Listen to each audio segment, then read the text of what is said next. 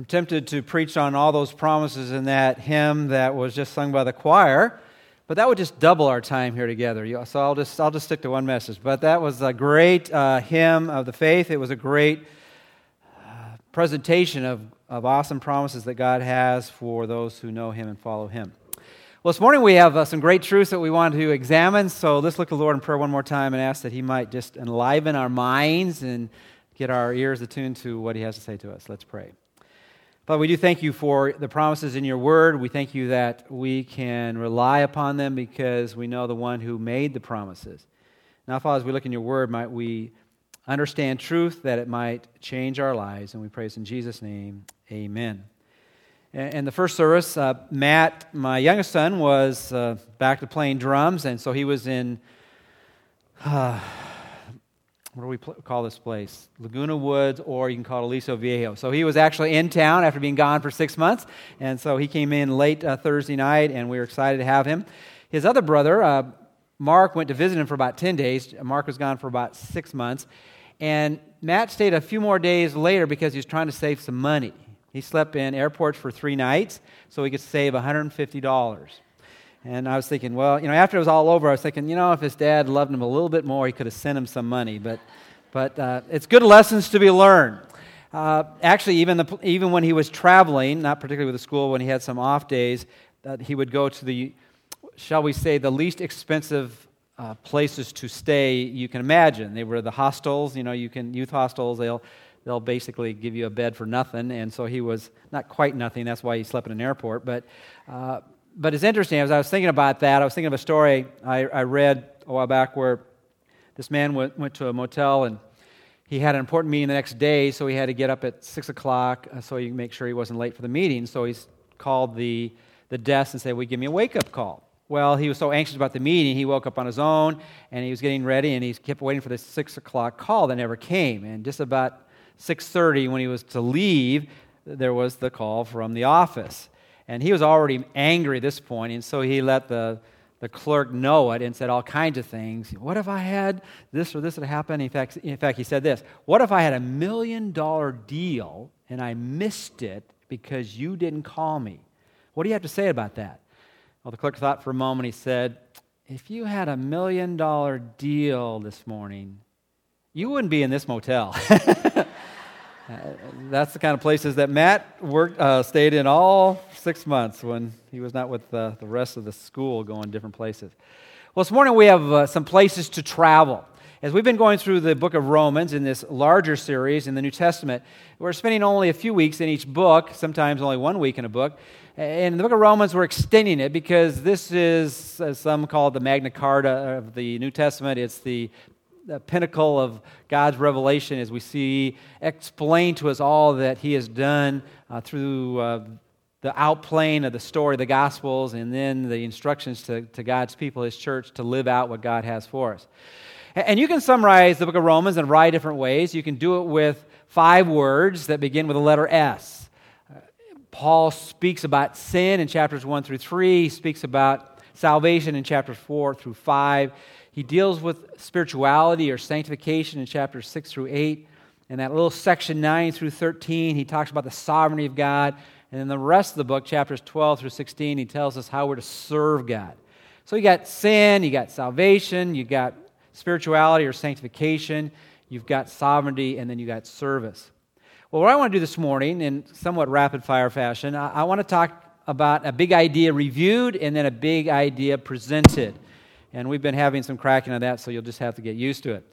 Is, is, we want to talk a little bit about salvation again, and then we want to talk a little bit about spirituality or sanctification. So if you have your notes this morning, we're going to be r- racing through some things, but hopefully not so fast so you don't get the main ideas. Okay, as we think about salvation, why salvation is so critical is we got a problem. And we spent uh, one Sunday and then reviewed a little bit uh, on the next Sunday about that problem. And the problem is a three letter word, and that three letter word is sin. And we want to make sure really clearly what that word sin was, and so we defined it in a variety of different ways. But sin is anything that, that fails to live up to God's standard.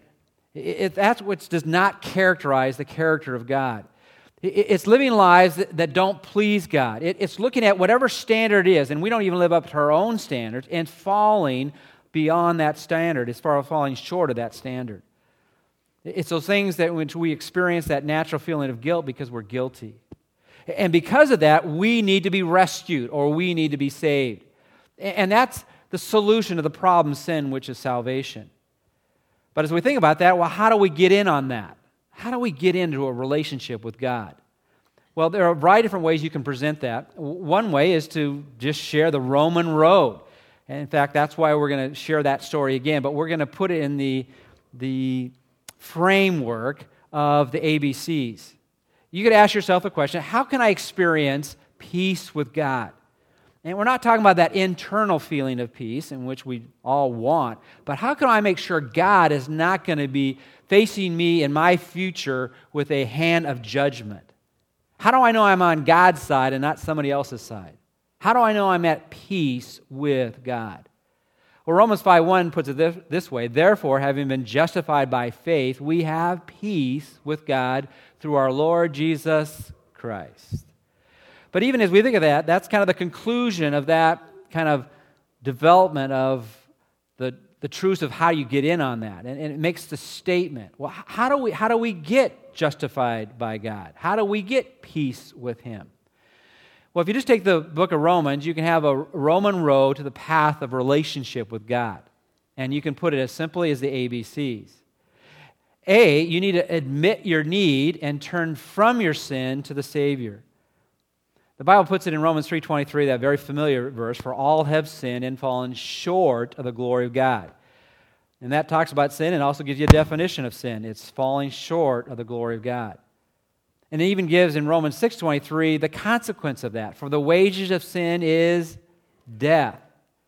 And even within that, however, gives a clue as far as what we're turning from sin but turning to. It's now the Savior.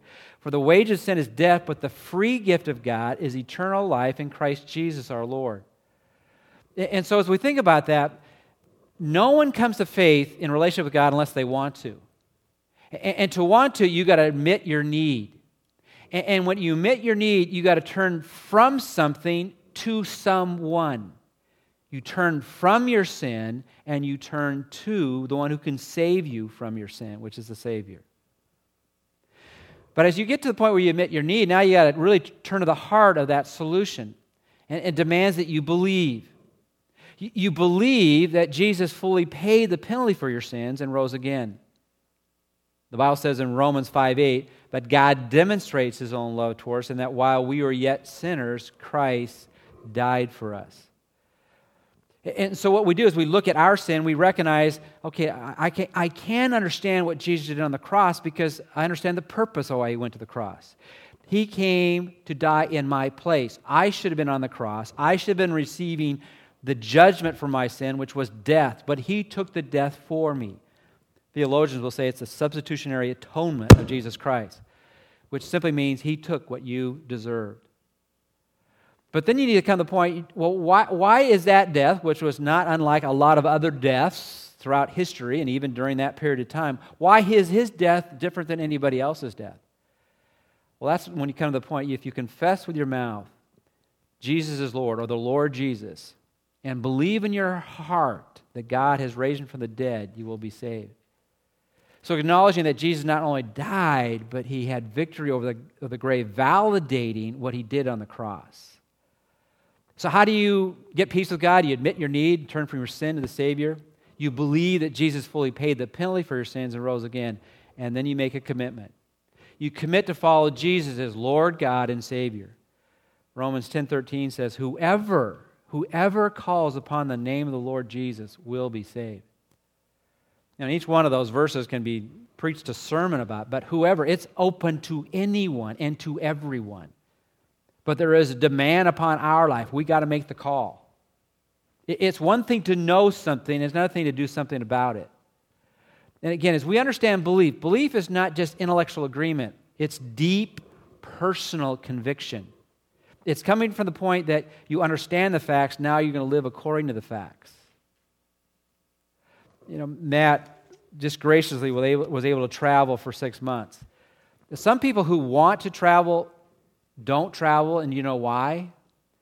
Because in their belief system, they don't believe enough with a deep personal conviction that it is safe enough to travel on airplanes. Um, John, um, John Madden, uh, you know, the coach used to be of the, Los Angeles Raiders, and then he became actually better known for doing video games and uh, you know broadcasting games uh, for the NFL. He came to the point where he was so afraid of, of flying that whenever he would go from one game to the other, whether it was on the left coast and the right coast, from the east coast to the west coast, he would go by bus. Now, you can do that in the continental United States, but you can't travel overseas on bus.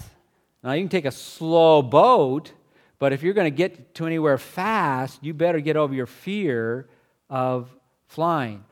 And even that, even if you don't get over your fear, you're willing to, to have that fear dealt with by faith strong enough to get you on that bird that gets people from one continent to the other.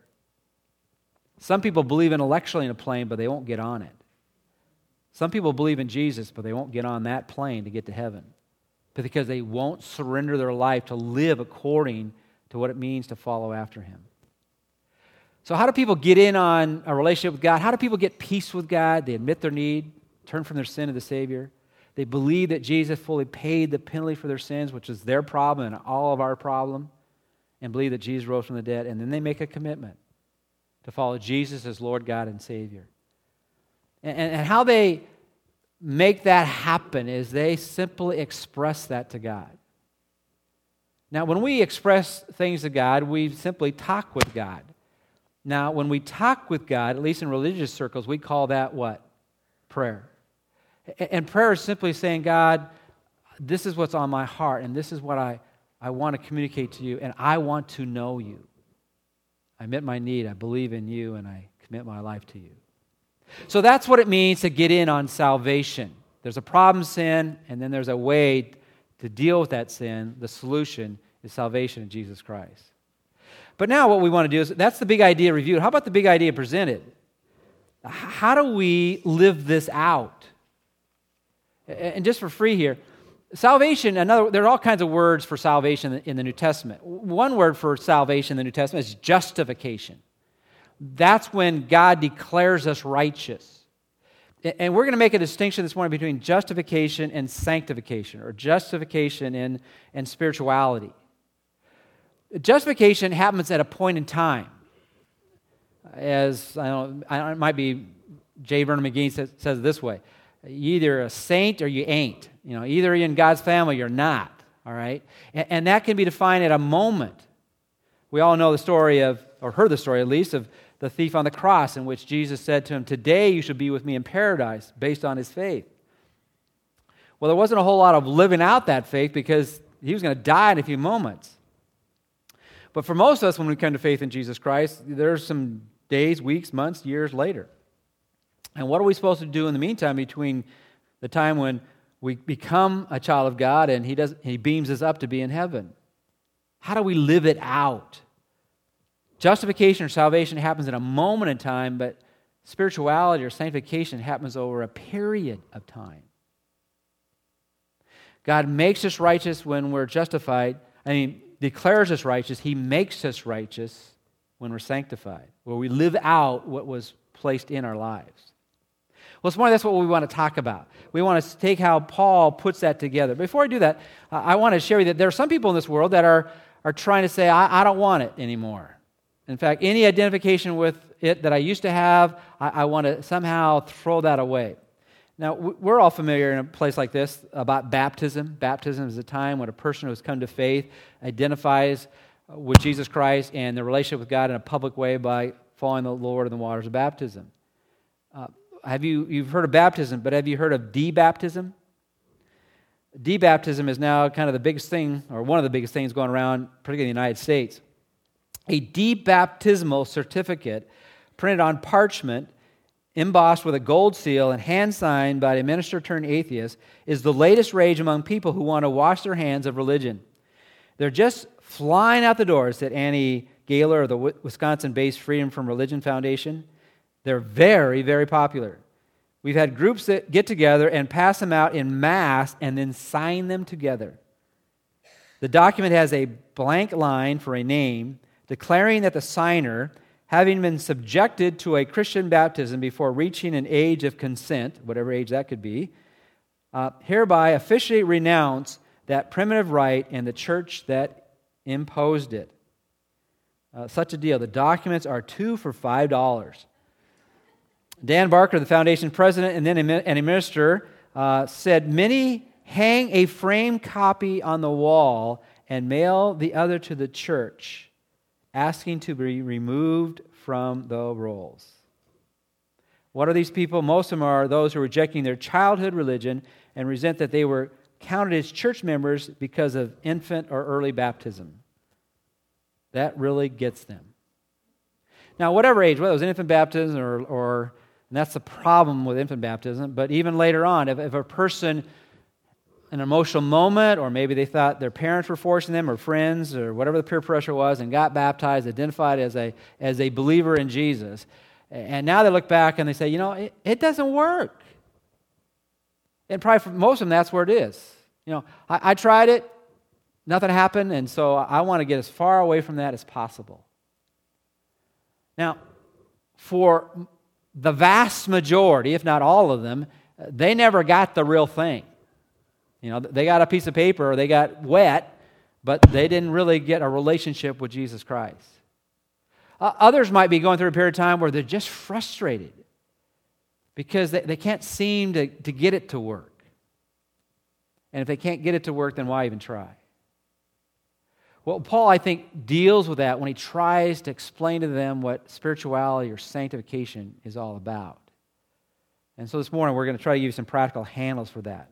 So if you have your outlines, they'll help you kind of follow along as I just try to share with you some key passages that I think really help explain what it means to live the spiritual life or sanctification, how to be set free from the power of sin. You see, at salvation, you're set free from the penalty of sin. You don't have to face judgment if you truly know Him. But how about the power of it? How about getting it to, to work in your life? How, do, how can you overcome sin and, be, and become more like the Savior? What is it going to require?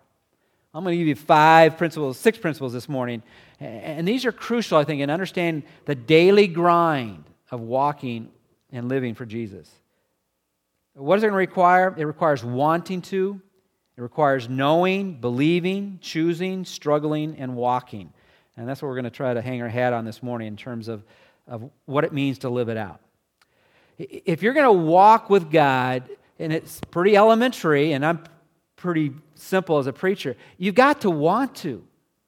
Doesn't that make sense? I mean, some people get in on it and they go, well, I might try. I'm not sure it's really for me. Look, if you're playing games with God, uh, that game's not going to be won. It, all, it already begins at the beginning. You got to really admit your need, not just uh, a, the thing, in one option uh, in comparison to other options. You got to really want to. And Paul kind of gets at this kind of backhanded in, in Romans chapter 6. Look at Romans chapter 6, verse 1 and 2. What shall we say then? Shall we continue in sin that grace may abound? Hey, this is a pretty good deal. All the things I've ever done that displease God, when I say a simple prayer, then everything I've done in the past, present, and future are forgiven. Well, why don't, if that, if that shows God's grace, why don't I just keep on doing that? Okay? And, and then God can keep showing His grace. And in verse 2, he's, Paul almost in, in anger says, Certainly not. How shall we who died to sin still live any longer in it? And he's really speaking to the want to. If you really got the real thing, not just an inoculation, but you got the real disease, you, got, you got, really got Jesus, you're going to be so overwhelmed with gratitude and thankfulness that you'll just want to please him in everything that you do and are. I, it was unimaginable for him to think that anyone who got saved from sin wanted to continue to live in sin. It makes no sense to him. It's the want to at the very beginning. You wouldn't want to go back in that. And I remember in the life groups I was in this last week when we asked kind of a question related to that. How would, uh, how, how should you respond to such a great gift that God gives us in forgiveness? And the immediate words were gratefulness and thankfulness. Uh, the one that hit me was humility. Uh, it would just really humble me that, that God would do for me what I couldn't do for myself. But actually, I think the best response was, and it happened in both groups, they said, I'd just be filled with joy. I mean, it doesn't get any better than this. If that's your experience, then you've, you've already crossed the first threshold, the step. If you want to experience God work in your life, you got to really want to. And that want to comes from thankfulness and gratefulness and humility, and even more so from joy. This is the source of greatest joy. It's unimaginable that you wouldn't want to get more of it in your experience. So Paul begins that. If you really want to live out the spiritual life, become more like Jesus, you got to really want to. And I'll just say this for free. One of the ways to know that you're truly saved is you have that want to. If you don't have that want to, that, that's a big red flag. I'm not saying sometimes we struggle with it and we rebel a little bit, but I mean, at, at the deepest core of who you are, if you don't really want to, to live out God's plan for your life, then you better get back to step one and make sure you know Him. Because it's just, it's just the natural response for such great grace. But then he goes from a desire mode of wanting to, then he goes, what I would say, into a knowledge goal. And that's, that's found not actually in your outline, I say I have Romans 6, 4, and 5. Change that to Romans 6, 6, and 7.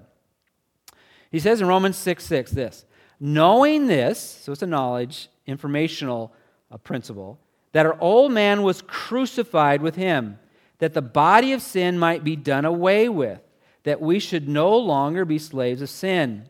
For he who has died has been freed from sin.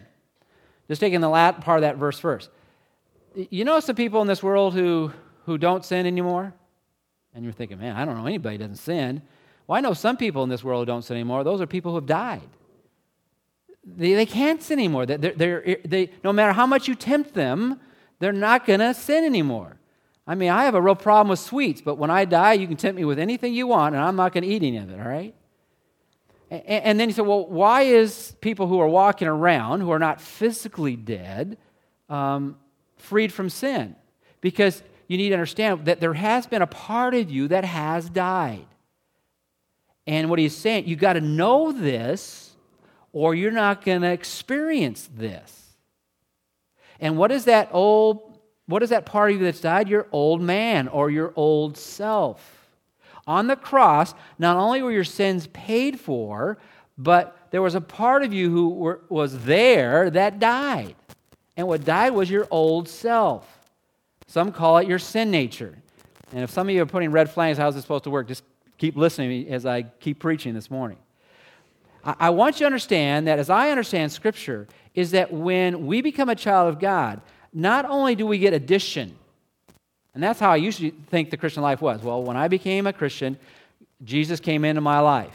You know, that, as simply as I put it, well, I didn't have him in there, and now I've got him in there. So something was added to my life. Well, I want you to understand the scripture says you not only get something added to your life, you get something subtracted. It's your old self, your old man.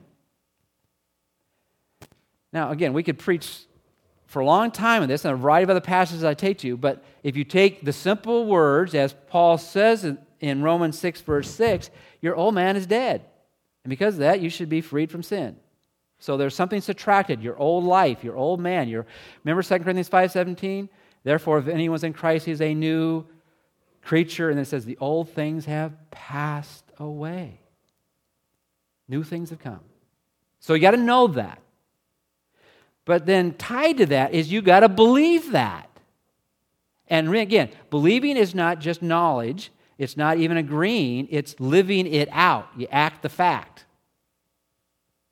And so in Romans 6:11, this is the next principle, you got to believe or believing sin has no power over you, but God does. Look at verse 11. Likewise, you also reckon yourself to be dead indeed to sin, but alive to God in Christ Jesus our Lord. Now, the key word there is reckon in the New King James. New American Standard says, consider yourself dead. I put the word believe here. Is you got to believe what you know. You know the Bible says there's been some kind of subtraction, whatever it means, that your old man has died. And because of that, you got to live like that is true. Believe that is true and live like it. Reckon yourself, consider yourself dead to sin. Now, stopping here just for a moment, You're thinking, well, how does that work? That doesn't make any sense. I'm still sinning. So if I'm dead to sin, that old nature, that sin nature is gone, then why do I keep doing what I'm doing that would not measure up to God's standard? It's because we believe the lie and live out the lie. I hope this illustrates it. Some of you have heard this story before, but when I worked uh, between summers of, of my college degree, one summer I worked at a library. And when I worked at a library, I had the, the worst possible job. I was stacking books up there, making sure they're alphabetically in order, and making the numbers in order. And for a, a, person like me, that is one of the most frustrating jobs because you can't do that job fast. Because the faster you do it, the more errors you make. So you got to really patiently make sure the numbers are right and the, the letters are right and all that kind of stuff. And the other, I was really low on the totem pole. Uh, remember when you had to play music and you couldn't put an iPod in or any of those kind of things? You, you had actually these circular things went around and around and around. Well, in this library, they had you know, records. Anybody remember records? Well, my, my responsibility was to clean the records with rubbing alcohol, and then people would come in and they would want to rent a album and play it. So my job is whenever I was in the library, if someone was at the desk, because all the records were in the back, and, and those were all clean because I had already cleaned them. But as, as I was stacking the books, uh, they would make a clicking noise. Remember clickers? I don't mean remote, remote controls, but you know, you know those kind of things. You just kind of you know punch them. Whenever that sound would go off, I would to run from any part in the library, go back to the desk, find out what album they want, get it, and then give it to the person that who wanted to sign it out. And then I go back to what I was doing. But it didn't matter where I was or how many times I had. Whenever that sound went off, I was like Pavlov's dog. I had to go run to the run to the, the desk and go get the album. Well, I did that for about three or four months. Then I fortunately got another job and uh, was back to school. But uh, a few months later on, I went back in that same library and I was sitting know, reading a Sports Illustrated or whatever it was, and I heard that sound go off. You know what I did?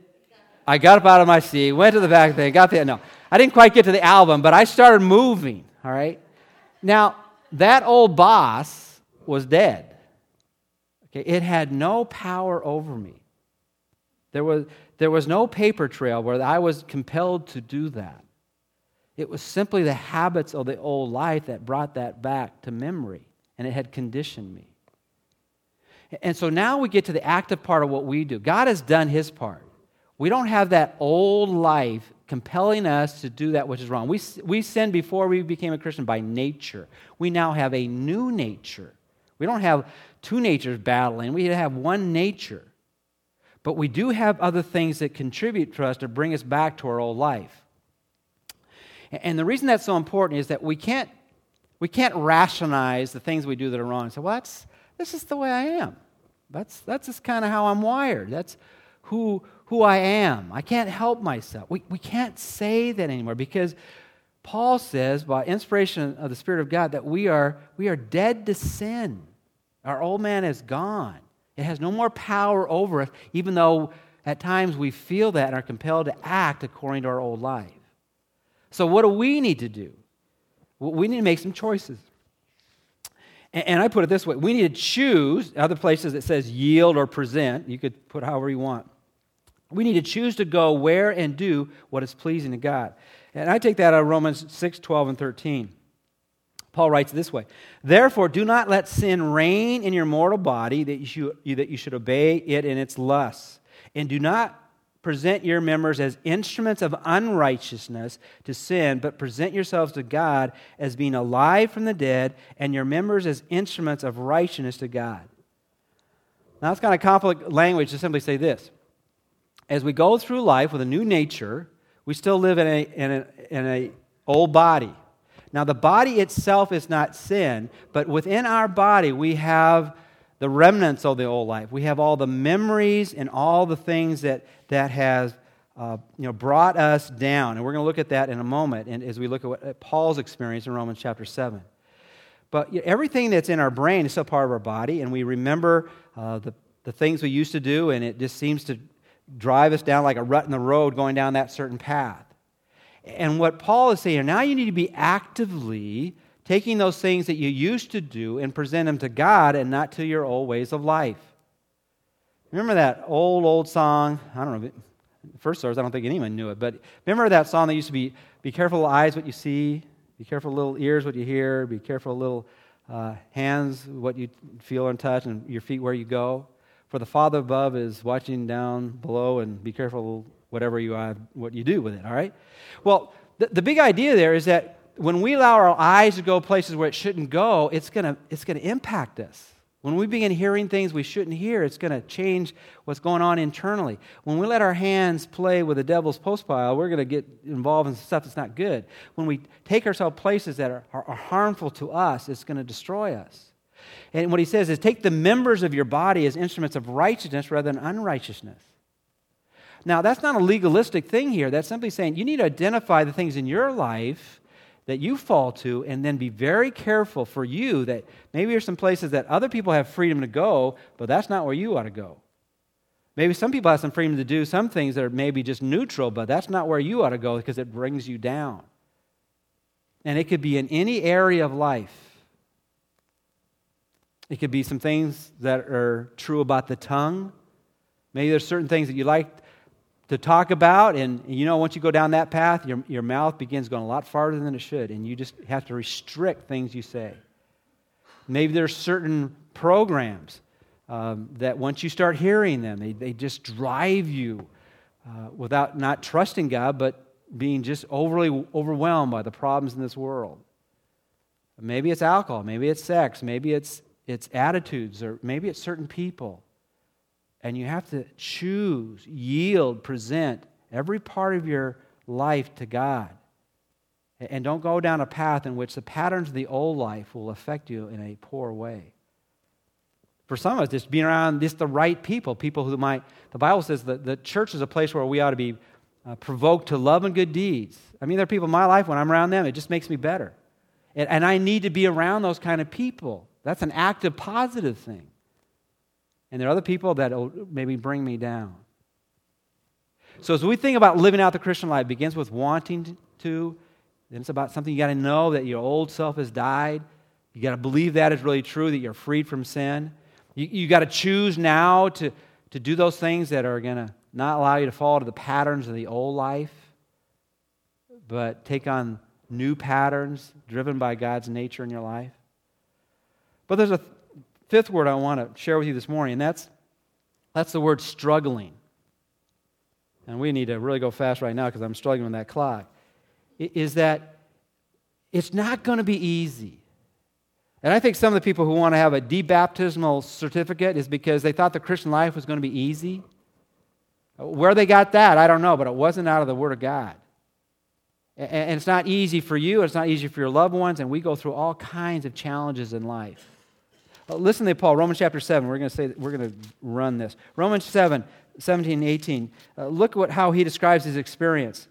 Uh, but now it is no longer I who do it, but sin that dwells in me. For I know that in me, that is in my flesh, nothing good dwells.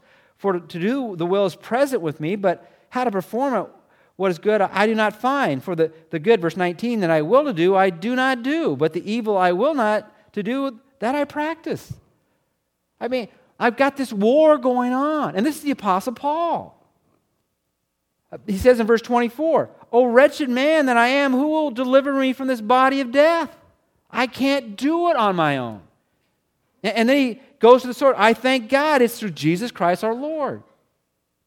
So realize it's going to be a struggle. And why is it going to be a struggle? I put it this way struggling honestly with that part within you that remembers the sins of the old life, wants to do the sins of the old life, and was damaged by the sins of the old life in the flesh. Sometimes we struggle because of choices we made. Sometimes we struggle because of choices other people made that have really warped our own experience. And to overcome that is just demanding of everything that we have within us. So, what's the final solution? We, we need to learn to walk in a completely different way. And that's what Romans 8 is all about, and we don't have time to mine anywhere near the depths of that, but just to look on, on the, the, the great stuff on the surface. We need to walk not according to the flesh, but according to the Spirit. Uh, let me just read two verses, make a couple comments, and then we'll close. Romans 8, verses 4 and 5.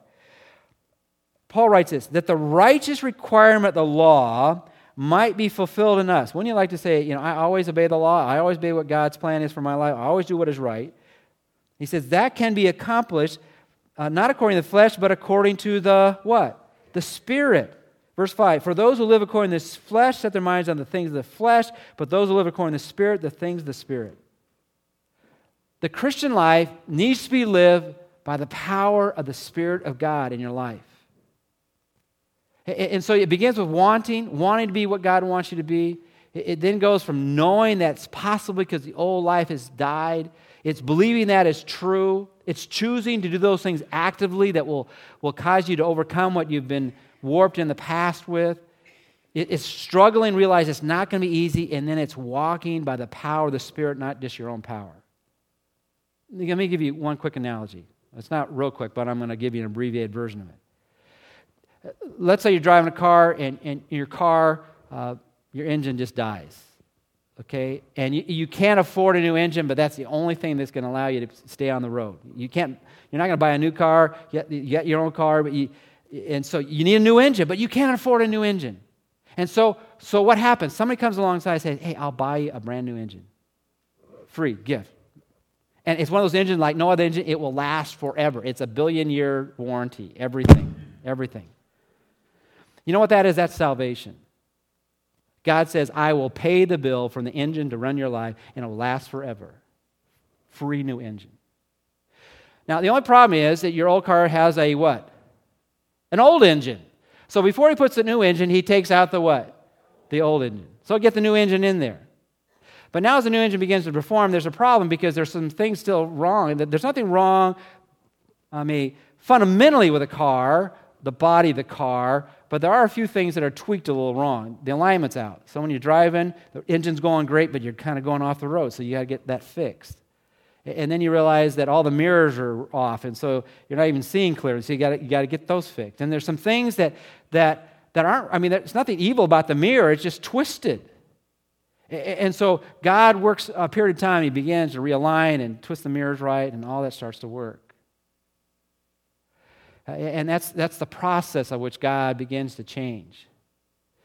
But, but, but then, you know, you, you, as you're going along that part, you, are still struggling. And so, is it just because there's something wrong with my car and you find there's other challenges out there? You ever felt when you're on the road, there's other challenges? Like, for instance, uh, there are other drivers out there?